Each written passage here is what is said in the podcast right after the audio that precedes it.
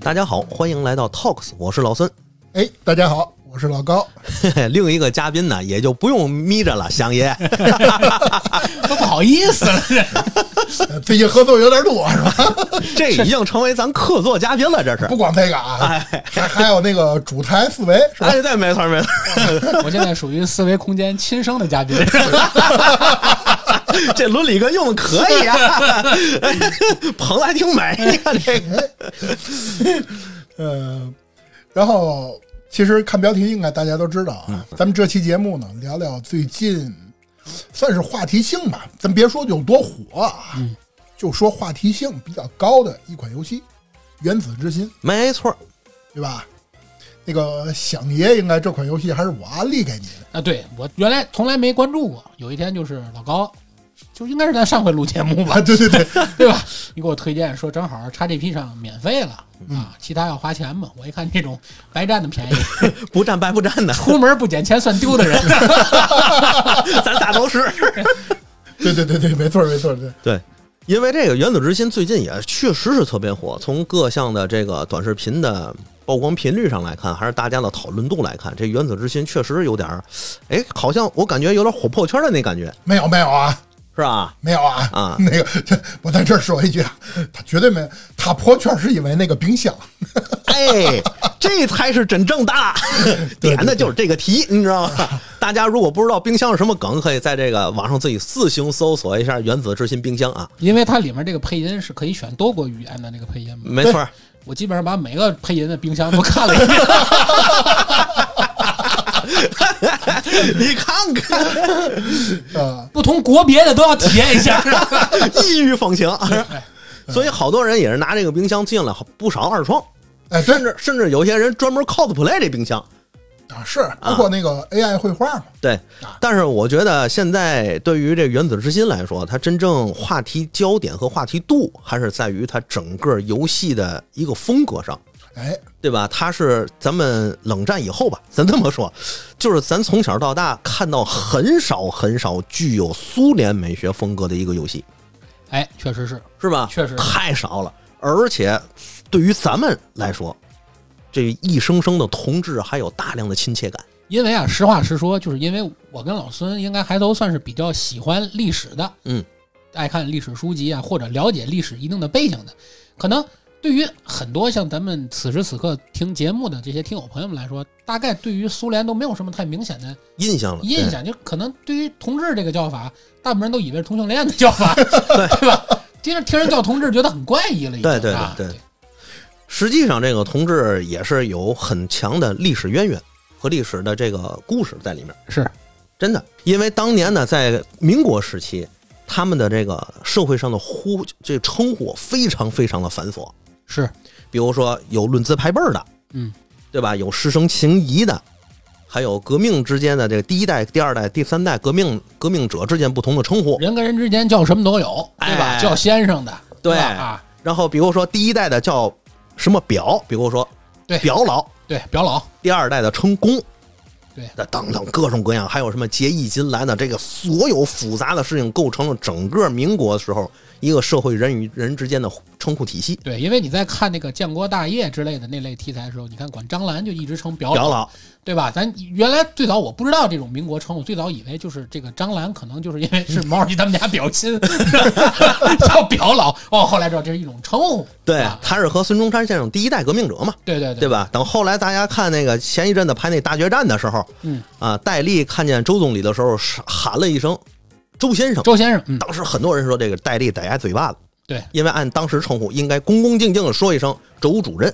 哎，是吧？他是得是这样，所以呢，这么繁琐的称呼背后，咱们最后给它简化了一下，对就互相只称同志就好。没错，你在那个其实，在最早九十年代咱相声里头，对吧？包括纠纷，对吧？对对同志对，同志，哎，对对对 都是同志，对吧？对，就表示大家是平等的，对吧？因为在当年的时候，你就是叫名字都有学问，哎，对吧？我要叫你的名儿，那时候我对你产生伦理根的这个效应了。对，哎，我只能叫你的字，如何如何。对，所以在这个过程中，其实潜移默化的已经让咱们逐渐对“同志”这个词儿啊，就咱们这一代有了一种亲切感。哎，是吧？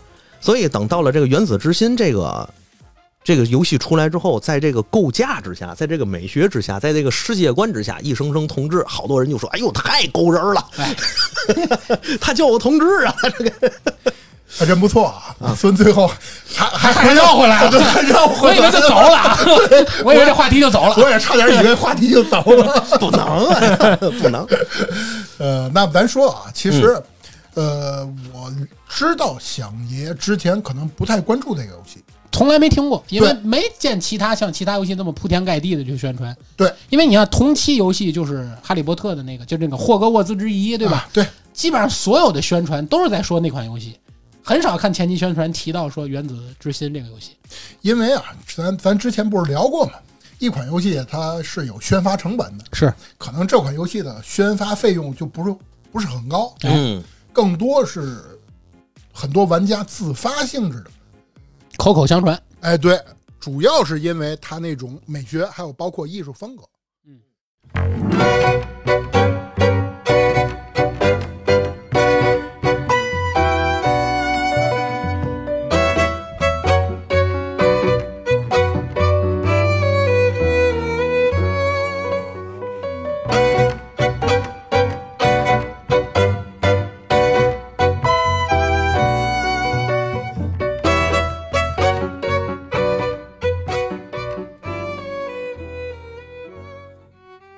那么咱今天啊，先来简单的聊聊什么是朋克。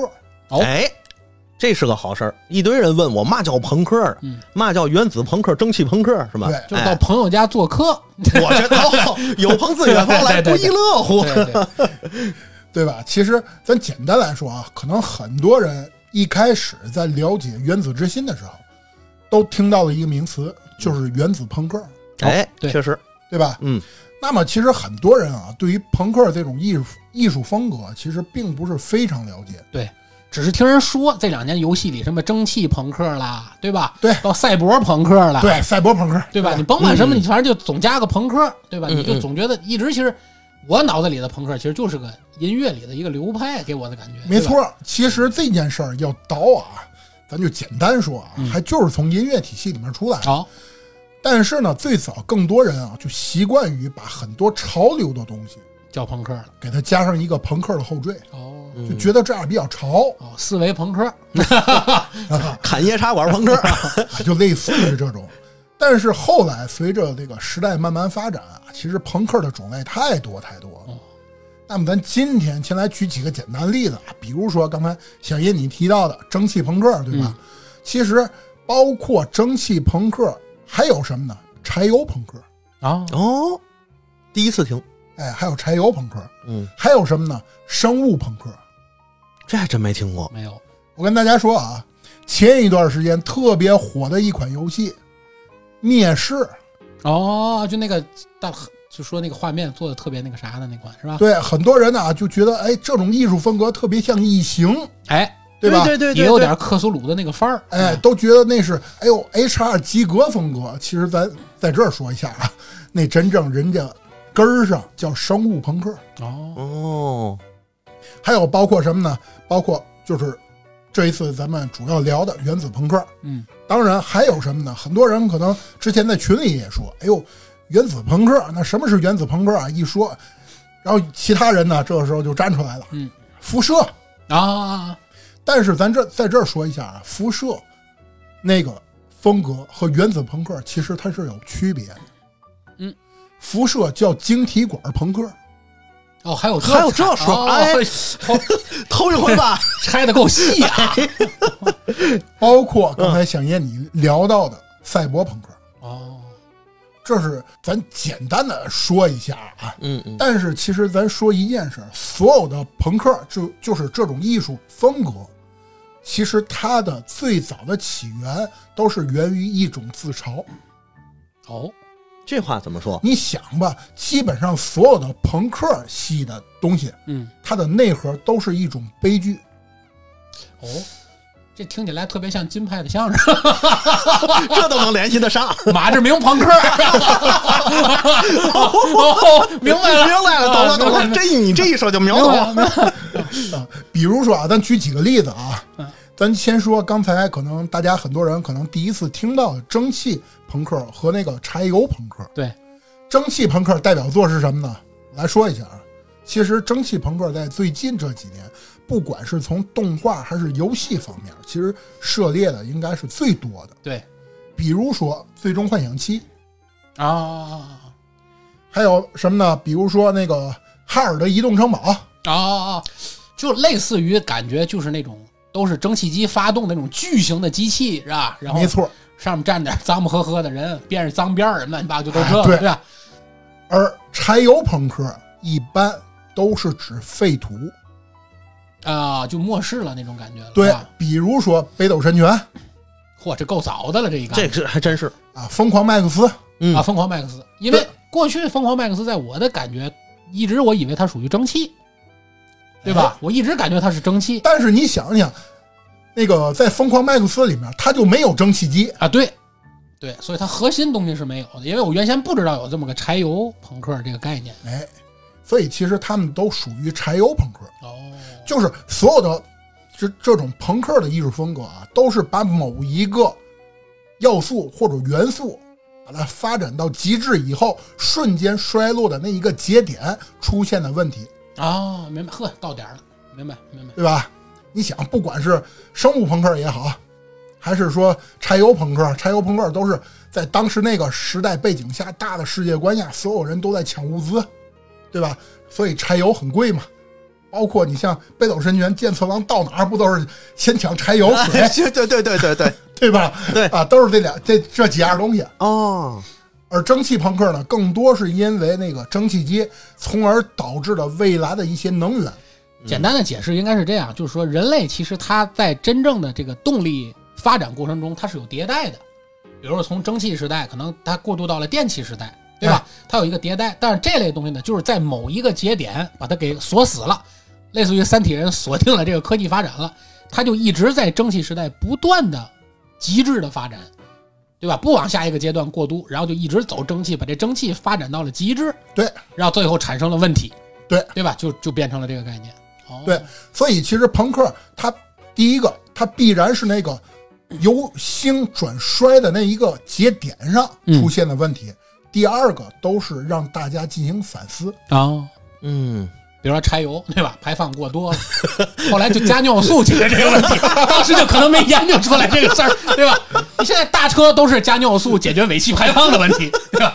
明白，明白，明白，哎但是 漂亮，讲理啊，讲理讲，Talks 是个讲理的节目，对不对？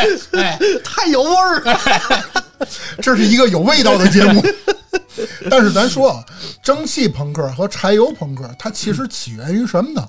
它起源于一战和二战， 哦，从那个时候开始的，嗯就是人们对于这种意识形态的一种反思。嗯而咱们刚才说的啊，原子朋克，包括其实它跟晶体管朋克，咱就这么说吧，原子朋克是什么？就是比如说核能发展到一定程度之后出现了什么，哦而晶体管朋克呢，更多是晶体管发展到一定程度了出现了什么事情，而哦，这两种风格到后来融为了一个大的艺术形态，就叫苏联朋克。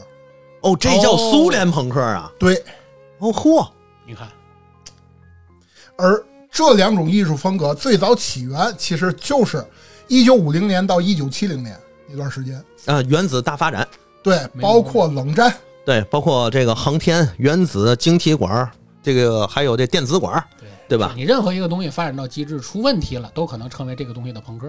哎，对你比如说拜登，要是下一任还当选，下下任还当选，就是老年痴呆 朋克，对吧？漂亮就是就是这么个路线。是是是是，就是老年痴呆这个事儿，对于这个国家到底有多大的影响，他就一直能研究 这个。你这么说也行，明白了 明白了。对了对了对哈，对吧？包括其实咱说啊，包括其实冷战时期有很多当时可能人们对于这种核核能源的崇拜，嗯嗯，甚至于比如说当时最早可能据说啊，是人们最早把这个核能是当成一种健康的东西，然后来去来去发展的。嗯嗯，好像据说当时还什么修大坝，还还做了很多事情。 对，当年的这个核弹可不是现在咱想的啊，只是用核弹作为核武器，或者说不这是个个核武器化的思对路，对吧？或者是核燃料，就对它不是这样，它有很多的工业用途，比如说一个建一个水库。当年苏联真是验证了，说要是挖这个水库啊，人工得多长时间，机器多长时间，炸药得多少吨，是吧？哎呦，付出有多少得多得多大的代价，我才能把这个弄成了。于是大家说，这个水库修起来太他妈麻烦了。这时候核能源部的部长就说一句：“我拿核弹炸不就完了吗？”自己给自己来一下。哎，这帮人都想，我操，真的假的？他说怎么不行了？开始科我学听你论这证些。苏联人说有点唐山口 音，真的假 的？你这是说，你这说的是什 么呀？这期 talk 是比较幽默呀。我收敛一下，我收敛一下，我收敛。然后你想，苏联那阵儿理工科变态的强啊，就数理化对吧？然后哥几个往这儿一坐，那就算呗。这儿一算，从科学的验证来算啊，真他妈没事儿。人老家有口头语儿，这苏联人说话。请那家教不怎么样， 肯定是个说相声的。 于是人家就拿出了完整的施工和实施方案。嗯等把这个东西炸了的时候，当时还有一部分的反对意见一直存在，就是说我炸完之后，这个核辐射会不会污染这水库，对和污染周边的这个土质什么的。嗯结果他们呢，根据计算完之后，一直是给他们一个计算的结果，就说这个它一定会存在核辐射，但是一到两个月后就消散了，因为我是在地底进行了核爆。哦，而且我这个核爆是进行了这个可约束性的，不是说咱咱咱想的那高空核爆什么样的，猛来，不是哎，，不是不是。然后经过运算完了之后，这个水库一下子就占成了，倍儿快。省着挖了。哎，吧，对，然后当时还有很多人就是对这个环保性、辐射性抱有一定的怎么说呢反对吧，是或者说疑虑。这时候这个部长自己到有水库里裸泳，哦就穿着小裤衩在那游。哦，穿天没了，那也不叫裸泳啊，还穿着裤衩呢。那游泳池哪个男的不是这样的呢？那都叫裸泳吗？你就这么说吧， 老孙也是没怎么去过公共澡堂子，可能可能是 我这人比较正直，所以他在那儿游完了之后啊，大家一下子就一律就打消了。现在这水库都都，我记得好像都在使，一直挺不错的。包括后面嘛的那个开矿 啊，啊啊，包括甚至什么灭火，啊！怎么灭呢？就是底下那天然气啊，泄漏了，因为那个西伯利亚那儿人不少嘛，维护也少，咣，那天然气泄漏之后就着了哦，着了之后怎么扑也扑不灭呀我。拿核弹给炸了。真拿核弹炸的。因为苏联当时发现，就是你这个救火多麻烦， 就是对吧？炸完重建多快，不是那意思，就是你救火手段已经没有已经没有效有的果。火确实救不灭了。对，它那是大坑啊，而且底下是一个大气田增出来的。说唯一的办法就是在这个它这个着火的输气管道中间啊，就输气通道旁边放一枚核弹，计算好了之后用当量给一炸，把把你的地质结构给你炸塌。哦，这一炸塌之后一塌陷，好就给你封住了。哎，你看怎么着？真行了。就是对于核爆的可控，对吧？对所以说，当年其实苏联对于核爆或者说核能的这块利用，它是非常用咱现在的话说是非常科学化的。那所以它叫苏联朋克。哎，对我觉得这可能也就是只能只能在苏联朋克里出现的原因之一了。啊，其实啊，咱说啊，真正回到游戏上啊， 这都得删了吧？刚才那对， 没事儿没事儿，不不懂。 不懂回到游戏上，就是其实苏联朋克最具代表性的一款游戏，大家还真都玩过，《哦，哪个？红色警戒》，红警，哦嗨嗯我我刚要说红警，对，对吧？红泥儿是吧？包括你像《红警二》，啊，海岸边立着大列宁雕像，对。那是特别典型的苏联朋但是克。后来就被改走去了，什么有理复仇这那哎对对的，就对就彻底成是因为这个原黑化苏联了。对就是原来微软本身做这款游戏就是想黑苏联的，对没想到这东西一出来之后，不仅没黑，还红了，哎，大家特喜欢。你像那有理那个角色，不就照着列宁改的吗？哎，对，对吧所以他后面必须得把这个黑出来，你知道吗？再黑回来。哦，对，所以其实按照如果按照时代的进程啊，再往后，其实就是咱们大家可能最近，别说最近啊，一直到去年都挺火的一个朋克形式，嗯嗯就是赛博朋克，啊啊、对，对吧？赛博朋克一般是特指哪一年呢？嗯，是咱们未来大约二十年左右的二事零七七嘛，不是， 儿啊，对，二十年到四十年左右的事儿。就是咱现在的人类的这个科技，假设被锁死了的样子，对，吧？没错儿，就是其实你都可以把它想象成什么呢？天赋点儿就是点歪了，啊，明白。就别的不让你点了，光让你点这一个，哎是这意思嘛，对吧？嗯，那要这么说的话，战锤算哪种朋克？战锤不算朋克。哦当然啊，战锤你要非得给它归一个，还真有。哦，哪个？我所以总觉得战旗战锤算蒸汽朋克那种不风是格，不是吧不是，其实你要非往一个类型上归，嗯它应该叫射线朋克。哦，射线朋克最早那个最具代表的是什么呢？星球大战的星。球大战哦，都是那个射线枪嘛，救救救那 个哎，撞剑，嘣嘣嘣嘣。射线朋克嗯，哦，啊，这是也是有一种啊。但是你想，那个最早欧美那边拍那个科幻片儿人们拿一个特别简陋的小手枪一射都是光线啊，啊，就在那那那一个年代兴起的一种朋克风形式。明白。那个老高，关于这个朋克，还有最后一个问题，也是我一个朋友托我一定要问问你的：妈呀，黄油朋克是什么？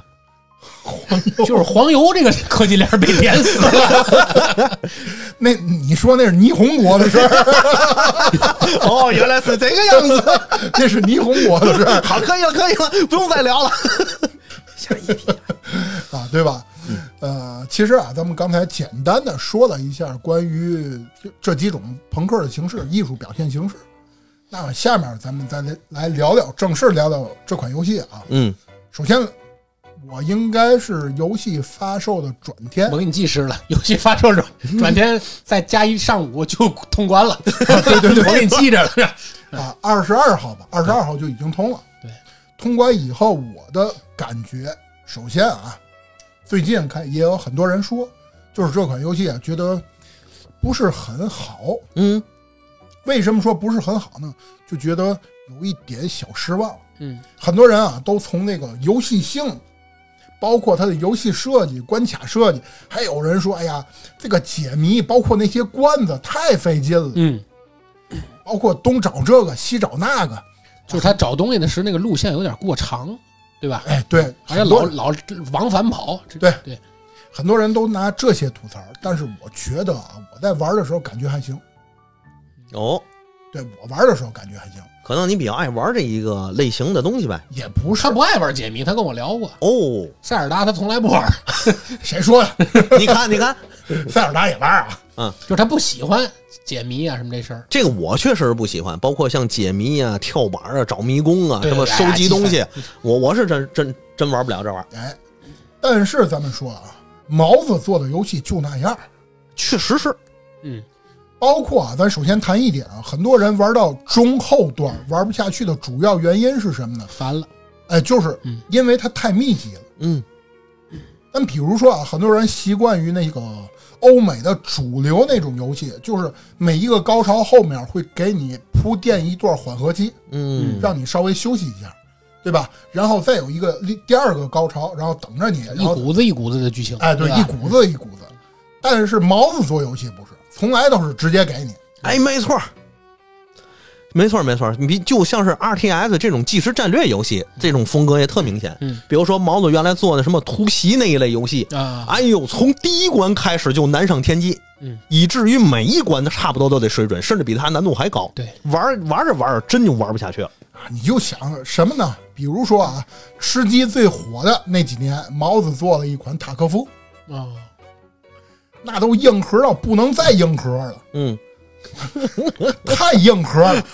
明白。物有有句话叫物极必反，他这么做游戏啊，大家往往都玩不完，对都玩不下去。然后呢，还有包括什么地铁，嗯，啊，地铁系列也是毛子做游戏，就是其实毛子做游戏它不会拐弯儿，对，啊，它更多就是直来直去。那跟他们民族性格一一模一样。对，哎，但是你咱说啊，我觉得这一点儿其实制作组意识到了吗？他意识到了， 包括比如说一些关卡设计，然后包括找罐子那些东西。我为什么这么说呢？在游戏里，主角他就吐槽，啊，我再也不想找这些罐子了。哦呵，就是你会发现啊，整个这款游戏从头到尾，主角吐的那个槽都是在那一个点，你特别想说的那句话。嗯， 这也代表什么呢？制作组已经考虑到了。嗯，那他为嘛还要这么延续呢？我就很纳闷儿。撑不起来其他的。哦，明白了。咱说啊，首先第一点，这款游戏，我个人认为，首先第一个缺点是在哪儿呢？应该是赶工了。嗯，其实它是特别早期的游戏类型，就是比如说我打完一个小矩阵，比如说一个类似于一个小实验池或者一个小地板儿，然后我上到上地上有一大片开放世界，然后虽然说它有一个地图标示啊，让告诉你下一步你去哪儿，但是地面上是一大片开放地图的，没有任何元素，证明是想过要做开放世界，但是没设计，对吧？对，应该是时间不够了。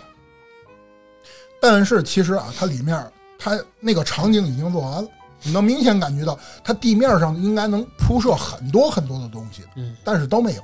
是，地面上更多就是什么，从 A 点到 B 点，然后可能路上碰上点儿那个战斗啊什么的，就是这些，没了。嗯这是我认为第一个缺点。第二个缺点就是我玩到最后的时候，就是咱们这期节目，我特别想跟你们二位聊的，这也是为什么我把老孙和响爷一块儿叫着嗯，就是一开始非斗地主凑仨人儿， 一开始咱们都很多人都说啊，看到那个共产主义大融合以后是什么样子，哦包括那个欣欣向荣、嗯大阅兵，嗯啊，对吧？当然，里面有很多我觉得是苏联特别特有的那种美学风格也好，或者是它的一些那个内核精神也好，嗯，就是它特别完美的一种展现，嗯对吧？但是到最后结尾，反而回归了特别主流的欧美游戏，嗯，是这一点是我特别特别失望的。有点伤心。嗯，对很多人其实对这个都有过吐槽和失望，就说这个是一个虎头蛇尾的游戏。不叫虎头蛇尾，就是他自己利益就不明确，我觉得。 对嗯但是这一点呢，我觉得作为俄罗斯人来说也不意外，因为在俄罗斯，它本国国内这个社会主义也好，包括苏联共产党也好，它是违法的，啊，它是非法的。哦，你不知道，我不知道，是 是违法的，违那法的。个节目里呃听友应该都知道，我是历史白痴，对，没错儿。所以说，这个俄罗斯，我一直都说俄罗斯和苏联是两个国家，就因为这个，对，他们的主义和秉承的思维就是不一样的。嗯，虽然说在苏联，包括现在乌克兰或一些这个原先苏联加盟共和国的这个国家境内啊，一些老人儿，比如说四五十岁的人，他们对苏联还抱有很深的感情，感情是感情，对，只能说感情是只感情，能说是这一代人的一个共同的记忆和一个共同的情感了嗯。但是实际上，这些这个苏联原先所存在的一切，在他们这里现实中基本上已经消亡了。哎你可以理解为中国的朝代更替了，没错，这没是错，哦没前错，朝旧事了，没错。对对吧？？你要在这个朝代再提上面这朝代的事儿，就算你要反清 复明了，哎，他就是违法的了， 对吧？哎嗯，是它是这个样的。所以说，对于这款游戏到最后是这个结局，我觉得也不意符外合，啊哎，不意也外符合现在俄罗斯的主流的形态，哦，明白吗？但是呢，他们情感和社会形态这是割裂的，也就是说，他们在看待一些其他原先同阵营国家的时候，他们还有一点这个红色红色阶级兄弟那种感情。这也是今天俄罗斯所面对的一个核心问题。嗯当然，这个回来可以放在收费的那个 这个俄乌战争里去聊，是吧？ 叫老板三块三，叫老板放在那里去聊啊。咱这这个 talks 就不聊这个。对，所以在这个过程中，其实我们明白这一点儿，就能看到这个游戏到最后它并不让人感到意外。嗯，这是一个。但是对于咱们来说，或者或者说其他玩家来说，确实很难接受这一点，对，因为你最一开始因为一我们的感情不是割裂的，对，而且对吧对于很多就是不是中国玩家的人来说嗯，他看待这款游戏，他也想看到一个与现在不同的一个社会形态对，哪怕你是架空的，哪怕你是幻想的，但是你又不它能到底推翻什么他原本的价值观，哎，因为他毕竟要靠他要靠游戏来卖钱嘛，嗯对。对吧？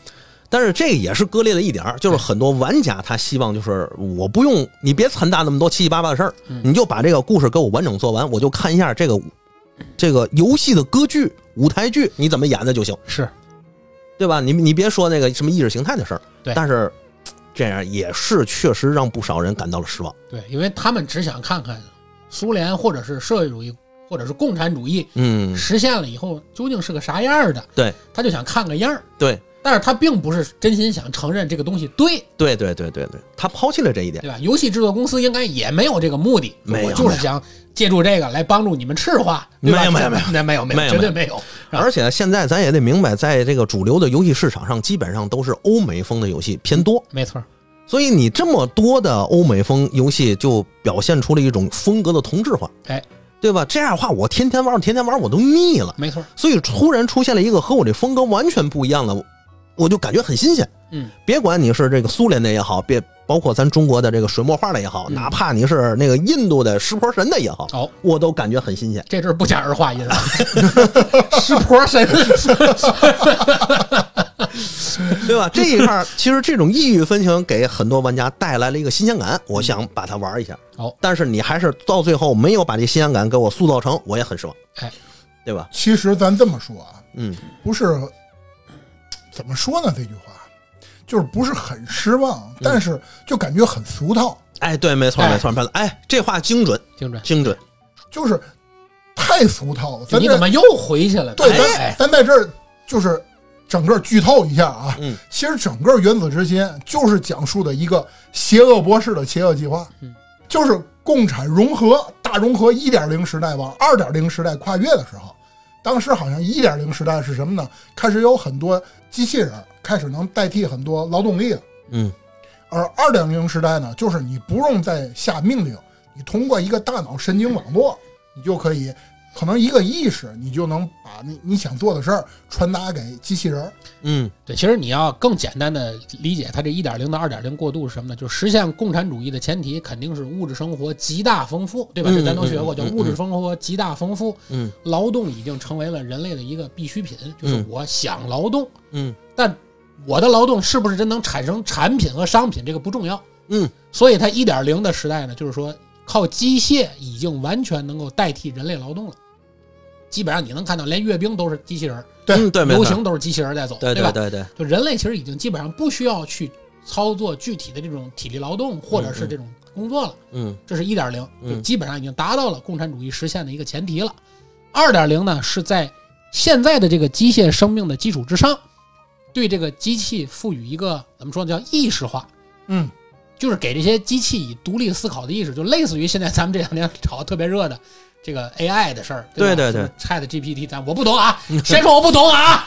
别回来有专业电台批评我， 对吧就是咱不懂是不是？反正就是说给他们赋予了独立思考的能力，嗯这叫大融合二点零时代，就基本上是这么一个过渡时期发生的问题。嗯对对，然后到最后呢，就是研发出来这一套系统的那个博士，他留了一个后门儿，这个后门呢，他能直接控制所有人类。哎，然后到最后，主角觉得我应该还给所有人类自由，然后去打败了邪恶博士的故事，就很老套。太俗套了。嗯对，所以总觉得他是披了一个苏联美学或者苏联价值观的一个外壳，对，但实际上还讲了一个非常俗套的故事。而且你这个故事呢，容易被过度解读，哎，因为你到最后你是想又把这个东西还给人类，那也就是说原来所谓的融合一点零、二点零，嗯难道是独裁出来的吗？对啊嗯对吧？其实也不是嘛。你真正你对这个事儿仔细，就是你解读它，你会发现也不是，这人类自本身就是人类自己的选择呀，嗯只是说某些坏人，他个别的人他有这种坏的想法而已嘛，对吧？？嗯嗯嗯，那老孙啊，这样、你给大伙儿聊聊，真正属于就是苏联的那种共产主义，到底它的内核 是什么这是一个严谨的节目，嗯是对这苏式的是吧？这或者说苏联特色的，对，这里苏联都不代表现在俄罗斯，对吧？对，没错，就是咱去探讨一下，也是简单聊聊、哎就是对因为现在在我们这儿一提苏轼都是点心，那个酥皮儿怎么样？ 咱呢也可以畅想一下，毕竟苏联已经没了，这对解体对解解解体三十多年了。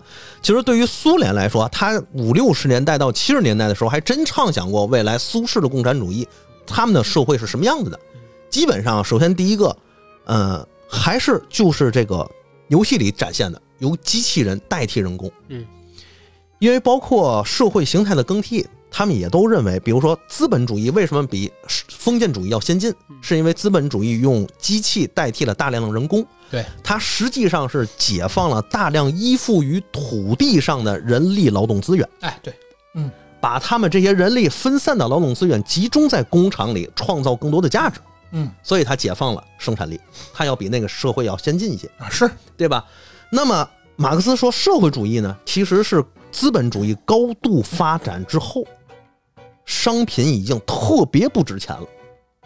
商品特别不值钱，对，这个特别不值钱，并不是什么特别严谨的定义，它是很宽泛的就一是个因为动态啊你的东。西太多了，对，这就像嘛呢？严重的供大于求。对明白？这就像是什么？原先啊，咱那个瓷器，景泰蓝瓷器，那都得皇宫用吧，对，对吧？多贵那玩意儿，嗯你搁现在十块钱一个，有人要 吗？呃也贵也贵，现在也贵啊。不不不，咱就说这意思，明白就是说明白嗯烧瓷器明，白烧艺术瓷器，原来老百姓家里用不上这种高岭土的碗，对，都是那种土陶啊，或者是这种粗瓷的碗。对嗯但是现在基本上这个技术已经很普通了，大家用的基本上都是细都瓷是。都都是细瓷，都是景德镇的、嗯高温对烧制的这种高岭土的碗，对对吧？就这个概念。对啊，为什么呢？就是但是景泰蓝还是贵啊！我严谨严谨哎严谨严谨对，这这对 严谨，为啥呢？就是原先烧一炉瓷器，它能不能烧得好，全凭老师傅个人经验。嗯，对吧？我得看这个炉的火候，我得看这个炉的人工。对，但是现在我要现去在都是烧，电炉，啊，直接输入温度，噼里扑噜成品往外出，啊，明白？所以明它白是，所以它是不是便宜了？嗯那么以后，比如说像汽车也好像电脑也好像，比如说电话、嗯座机，原先上万块钱一一家里才装一个，现在一万七，啊，差不多，我们家也是一万多块钱，对吧？嗯咱们都知道，现在这玩意儿还值钱吗？还有人用吗？有那儿我们家也有啊，我们家也有，那你家里有老人的，一般都会都会有啊，他们不爱用手机。啊对对， 但是不管怎么说，就可以从这个例子上来看得出来，就是一些工业产品逐渐的平民化。对这个话，哎个我觉概得是念严对谨的。的，这个概念是对的。逐渐的平民化之后，物质生产极大丰富了，那么这个时候可能就进入了下一个时代或者下一个社会主义共产主义的一个好时候。这是马克思当时的认为。啊，所以对于马克思来说，他认为第一个进行社会主义革命的应该是美国。目前看也 像，也像， 确实像，这不是开玩笑。目前对对对看确实像，但是马克思也说，这只是一套理论，每一个国家正自己去实行它的时候，要进行自己的一个改造。因为所以对，因为这里有一个核心的概念是，真正在这个国家操纵资本的人是最不愿意看到商品平民化的，没错儿，对吧？啊没所错以儿，没这错儿。就成为矛盾了嘛。对，所以苏联呢，也是把马克思主义拿到自己这儿之后，进行了一个本土化，就是列宁。嗯之后，苏式主义就开始，苏式主义就开始产生了。嗯到了六七十年代的时候，他们就认为，呃，什么才能解放下一个生产力呢？嗯，那就是机器人，包括一些更加清洁高效的能源。嗯，核能 哎，他们当年真的是这么认为，包括可以实现航天、宇宙的探索，嗯，这些都是以后进入苏式共产主义的一个苗头，嗯或者说一个基本的具备条件。啊，是这些。所以我觉得，在这样的情况之下，以后如果要是说苏联发展真发展成他们自己想的那样啊，嗯可能真和原子之心里差不多。对，各地的工厂里大量的机器人代替人工出现。对，而大量的人在干什么呢？进行艺术化的创造，画画去，比如说艺术，比如说芭蕾，比如说博客， 对，比如播 客，哎比如歌剧，是吧？比如音乐，比如电影。其实苏联包括到现在为止，俄罗斯的艺术功力都相当强，这是很多即便是美国或西方人都是认可这一点的。古典音 乐嘛，大部分都是俄罗斯人。对吧你像世界上最好的芭蕾舞在哪儿？俄罗斯。嗯对，交响乐、芭蕾舞、交响乐在哪儿？俄罗斯。对，对吧？艺术，现代主义艺术在哪儿？俄罗斯。都是一群开车的，一下干到这么好，没错什么什么包括司机什么什么司机， 包括咱们现在很多人家里头装修，嗯，有一个非常著有一个非常著名的风格叫极简，极简对。对吧？极简风从哪儿来的？很多人以为极简是日本的，不对哎，不对，嗯，极简是从俄罗斯来俄罗的，是斯的从苏联苏来的，联的，对对对对对，是从苏联的至上主义和和那个结构主义里头逐渐演化出来的。比如说，世界闻名的有一个设计学院叫包豪斯，包豪斯受谁影响？受至上主义还有这个构成主义的影响，所以这个包豪斯也受他们影响，包括哪儿呢？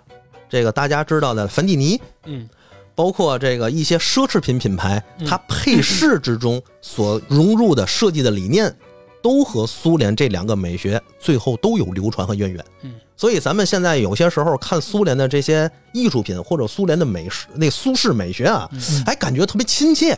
对，并不是因为其他的，是因为我们在现代的生活中经常见到这些元素。很多人一提起苏联，大部分人都会被固有的那种这几个什么三伏改革乱七八糟这些东西给你影响了。哎，没错儿，但是你要同时看到，在苏联时期，他所创造出的这些艺术，嗯对吧？所达到的这个高度，嗯还有俄罗斯一一直就不叫俄罗斯，就苏联嗯时期的一直贯穿始终的这些呃艺术成就，我觉得这个很重要。对啊，所以哎，想爷，你说到这儿，我就一直在想一个事儿，嗯就是苏联美学它其实从哪儿来呢？跟大家说，它从毕加索他们那儿来。哦，所以为嘛苏联的这个美学充满了大量的未来感、抽象感，对对对，对吧？包括很多这个独特的美感。你像苏联这个军工产业，美学巅峰就是基洛夫级核动力巡洋舰，嗯，因为它就完全符合黄金分割定律。因为你在我脑子里一提苏联美学，给我的首先第一感觉就是做事，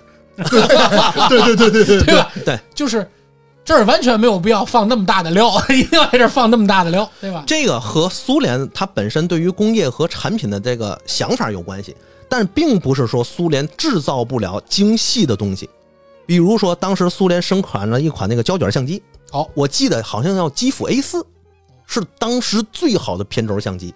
毕加索他们这帮人每人一台，就挂脖上挂着。毕加索还有这照片儿？然后都做精锐兵了，当项链用的，没有没有，那相那相机在当时世界都有名，嗯，巨好。就有点现在徕卡的那种感觉。啊没错儿，所以说到苏联并不是说咱想的那种傻大黑粗，这是可以说是一种固有的偏见。嗯，而且咱们一提苏联，有些人会带着这个不同的有色视角去对看待它对。总觉得很浪费，是吧啊对，，但是咱们又看到苏联的好多的建筑也好，好多的美学也好，好多的艺术也好，包括他还生产了大量康定斯基这样的人，他怎么来的？嗯其实他是根据当时这个毕加索，包括乔治布拉克这帮人，他们创立一个立体主义嗯，引申而来的苏联的美学。因为你很难说啊，就是为什么有时咱咱觉得苏联美学也不会让咱觉得很陌生，嗯就是很奇怪的是，你看苏联和中国有一点很相似，就是都很讲究对称，啊，对，对吧？就中轴线的这个概念，好像在苏联美学里体现的也很淋漓尽致。嗯，你包括现在在天津南开大学这种主楼，对吧？嗯嗯一看就是典型的老苏式建筑，嗯，就是中间高两边低，然后很对称的这种感觉，嗯嗯对吧？嗯，但是不管怎么说呢，经过这个立体主义的在苏联的发展，它就分离出两派，一个叫至上主义，一个叫构成主义。嗯这构成主义当时也有人翻译成叫结构主义，嗯它不一样。这个大体是什么意思呢？就是至上主义认为，当我发现了一个事物的美感的时候，我要把这个美感突出出来，并且服务于整个社会。那么构成主义和结构主义是什么？是我当发现这个美感的时候，我要把这个美感变成大家都能、人民群众都能接受或看懂的东西。嗯所以，至上主义更多的是看感觉。嗯，其实这个构成主义或者说结构主义，它也偏向感觉范儿，嗯还有一点神性的意味在里边。这不是你们学美术的吗？老百姓确实也听不懂这个。对对对对，我跟大家说，这个什么叫立体？这个什么叫立体主义呢？说白了，很好简单啊，就是当咱把一烧饼放桌子上的时候，咱知道这烧饼是不是底下有一个面儿啊，是跟这个桌子接触的，嗯但咱看不见，对吧？嗯立体主义是把这个你看不见的面儿给你画出来了，哦，所以这你感觉很毕加索他们那个风格，哎，对，这吧就是这个。就是把那面本来阴面的给你画过来，对，所以说，当你当我们在现实中看见物体，其实它只能看见物体现实存在中的几个面儿，但它会把你所有看不见但真实存在的面儿都给你画出来，哦，所以它会感觉的非常割裂，你知道吗？哎，就是这种感觉。所以你看，苏联接受了这种之后，它整个什么火车站也好，什么汽车站也好，什么大楼也好，甚至什么那个国际主第三国际塔也好，嗯，哎呦，大量的超现实的美感。哦，都在融入其中，所以就是如此。那么，咱们当看到这个现在这原子之心的时候，它其实里头也有大量这样的元素存在。一开始就是哎，我刚想问，那就是大楼一开始，哎，对我就想问那个大楼，对，那个哎苏式的大楼，对，这个就是至上主义或构成主义影响下，苏联整个建筑学，包括这个，下面一大花园，中间一喷泉，后面一嗯大楼，哎，对对对对吧，各类各样的。啊，包括你一进门儿对，那个顶子上那 大大共产党符号，对吧？对大镰刀，对，所以他所追求的就是，你不用去细究这东西是什么，你一看你就能感觉到，就符号化特别明显，没错，一下你就感觉到这情感链接了。哦，我能知道这个感觉是什么，这氛围是什么。对，就跟你现哎在就进这人种民大会堂感觉是一样的，哎，对，庄严感、肃穆感、符号化、仪式化的那种感觉，你马上就给你压住了，对就这种感觉。对，这就是苏联美学的特点。当然，它除了压之外，它还有表， 然后给你爆发出来，嘛这个样嘛压样制都不有是。这个压制，不是说要真正就抑制你的意思，嗯，是它会让你不自觉的就感受到了这个状态，从而融入进去的这种压哎，制。对，现在其实很多商家也利用这一点，比如说咱去吃西餐的时候，啊人家就问一句：“先生、女士，您们点餐吗？”嗯，就这一几两句话，就把你带入到那种西餐的那种严肃、正经、高端的环境中去哎了，你多花钱你就认了。对吧？你像那样，你要去你天津说唐山话就不行，先生你哎好，先生吃醋没呀？ 完了，再找你要个三百五百的，你不得催他？ 对呀、 对吧？哎 其实就这么简单的事儿，你知道吗？没有什么其他的。这个《原子之心》里头也把这点运用特别好，所以咱一进去就感整体感觉了一种苏式化，一种这个苏式的美感，全面扑人扑面而来。其实啊，咱刚才说了这些啊，嗯，那么下面可能更多之前说的都是，包括我吐槽一些它哪里做的不太好，嗯嗯俗套的地儿。嗯但是我来说一下这款游戏给我的一个最大的优点是什么？嗯，就是一上来那个，它谈及了中国，啊，就刚一开始，哦，对刚对对刚对一下船没走两步嘛。吧，对。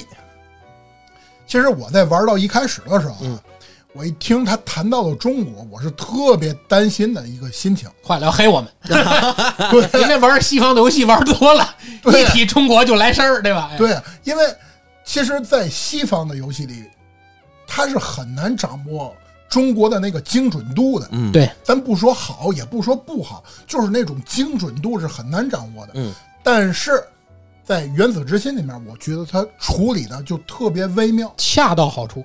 对，他没说你好，也没说你不好。嗯，它里面评价是我喜欢中国人那股劲儿。哎，哪股劲儿呢？自己琢磨去。哎，对，包括其实他对于咱们来说，中国人一说是什么？中国盟友，哎，嗯对吧？嗯，其实简简单单的一段话，但是我觉得这里代表了什么呢？